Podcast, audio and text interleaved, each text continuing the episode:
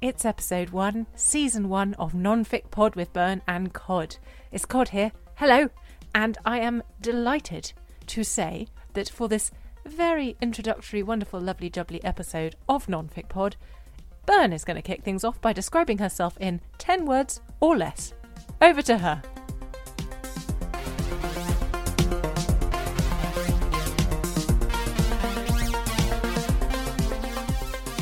geeky, stressed, funny, uh, uh, overly conscientious, can't count while talking.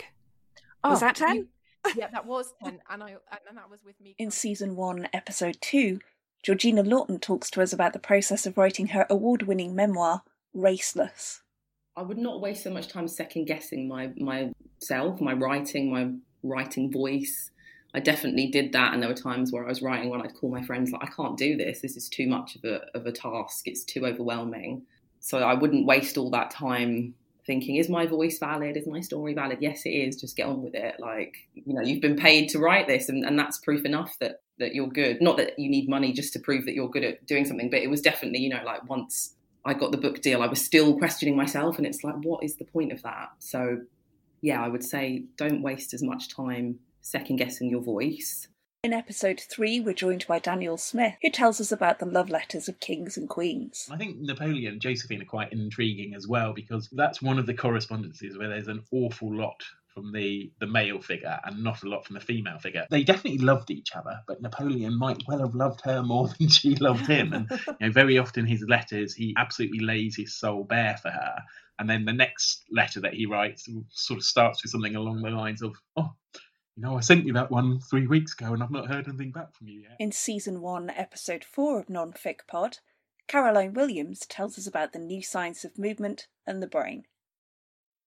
That's kind of a fairly new idea that the part of the brain that was once thought just to do movements, it also does thinking, planning, emotional control, all these sort of things. And it's very, very fast um, connection. So it's a bit of the brain that looks like it's dangling off the bottom if you look at a diagram, a little sort of cauliflower type thing. But it's got these hyper fast connections all over the brain and it just sort of fine tunes our behavior and our movements. Moving, planning, thinking, feeling are all kind of woven together. So yeah, if we, if we sit around trying to do the thinking and the feeling and the planning bit without the movement, then we're, but we're missing a trick, selling ourselves short a little bit. Later in the season, join Rosie Wilby, comedian, podcaster, and author of the Breakup Monologues.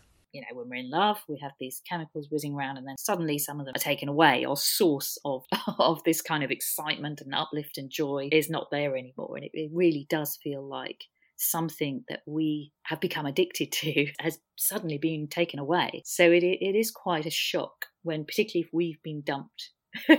very abruptly by somebody without knowing that it was coming. So that sort of happened to me 10 years ago now. Uh, I was dumped by email, which at the time I thought was, you know, that's a bit rude, isn't it? You know, what about a face-to-face conversation? And so, so now it would that would probably rank as quite a polite way of ending something. Whereas at the time I thought that was absolutely terrible. And of course, I joked at the time that I felt much better after I'd corrected her spelling and punctuation. For other authors, including Dr. Chanda Prescod-Weinstein and Nadia Owusu, join us on Nonfic Pod.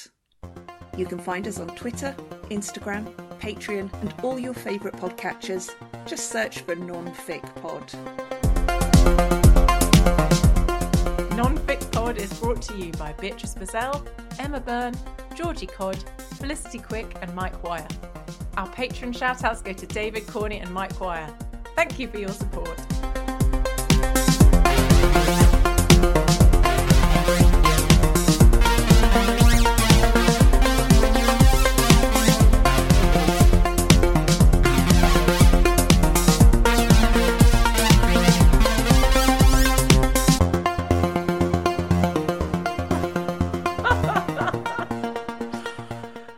Loving it. I'm loving it.